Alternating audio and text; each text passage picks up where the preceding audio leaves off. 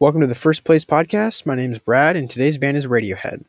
This band is an English rock group known for their daring experimental rock. The band consists of Thom Yorke on vocals and guitar, Jonny Greenwood on lead guitar, his brother Colin Greenwood on bass, Ed O'Brien on guitar and backing vocals, and Philip Selway on drums. The band was formed in 1985 and is now considered one of the best rock bands of the 21st century. Popularity first arose in 1993 with the song Creep off their first album, Pablo Honey.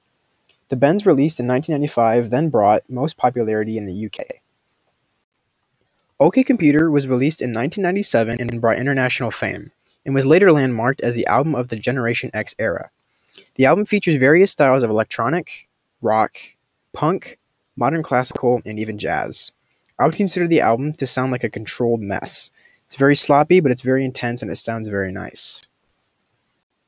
After the fame from OK Computer came, leader Thom Yorke kept it minimal.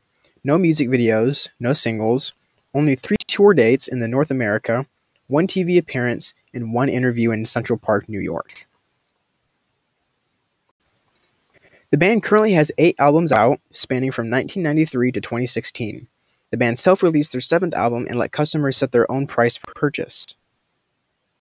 A couple achievements for the band include earning six Grammys and four Ivor Novello Awards, being named one of the 100 greatest artists of all time by Rolling Stones, second best of the 2000s, with Green Day being first.